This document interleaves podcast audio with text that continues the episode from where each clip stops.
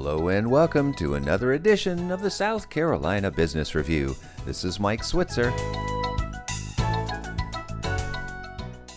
Most of the time, when we hear of a new company expanding its operations in our state, we expect it to involve manufacturing because, quite honestly, we do have a reputation as a manufacturing state.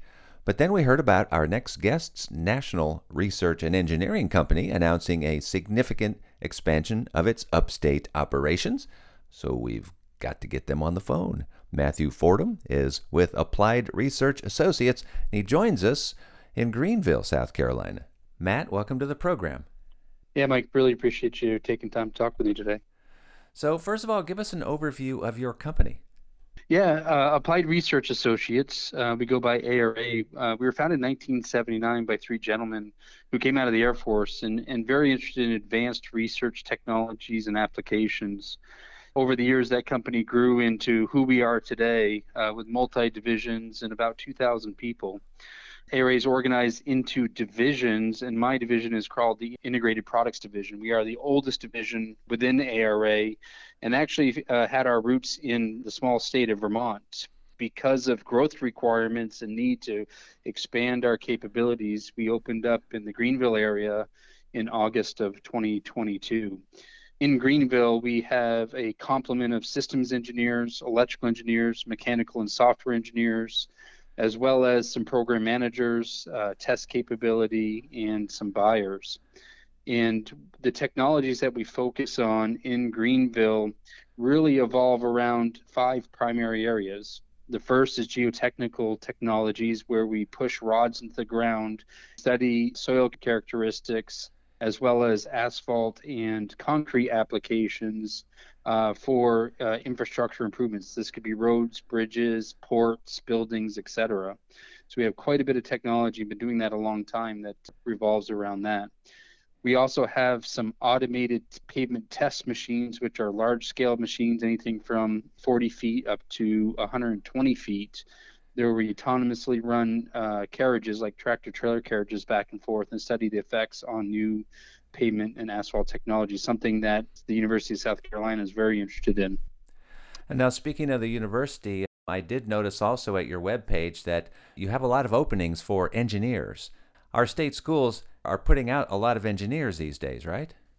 They are. And actually, as we tried to do a, a, focus of where we wanted to expand to, I spent about eight months evaluating different areas.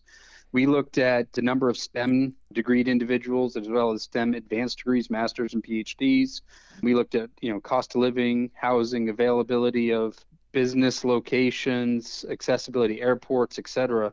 And one of the big drivers were the STEM focus uh, universities and colleges that are centered around the South Carolina area, including Clemson and specifically their Innovation Center for Automotive Research, ICAR, right in Greenville there. Also partnering with the University of South Carolina, trying to get more and more uh, interns from the universities into our organization.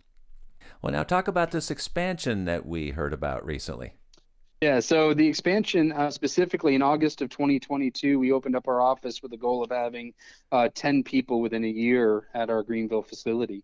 Um, what we found was we had 10 people by December of 2022, just four months, and quickly outgrew our facility. So in August of 2023, we signed a lease on a 25,000 square foot facility where we now have 27 employees and continuing to hire uh, into that location. And again, some of the engineering technician, uh, disciplines that we talked about earlier. And so the defense industry with the state of the world these days must be busy for you. It is. Um, we're seeing additional threats across the world, um, near peer threats that are driving um, advancements in technologies. No longer can we uh, meet our adversaries on the battlefield with technology from the 80s and 90s. So advanced technologies like AI, you know, a bit of a buzzword, but applicable to ground robotics, for instance, are a major need within the uh, U.S. defense uh, portfolio, as well as some advanced technologies on laser systems, counter UAS. You see that today that um, anybody can go out and buy uh, a drone and, and, use it for nefarious activities. So we're looking and developing technologies to to battle that need. Well, Matt, thank you so much for spending time with us today. All right. Thanks for your time, Mike. Matt Fordham, is with Applied Research Associates. He joined us by phone from the company's office in Greenville, South Carolina. We will have a link to the company posted at our webpage so you can learn more southcarolinapublicradio.org where you can hear this show again as well and you can find us wherever you find podcasts with the South Carolina Business Review this is Mike Switzer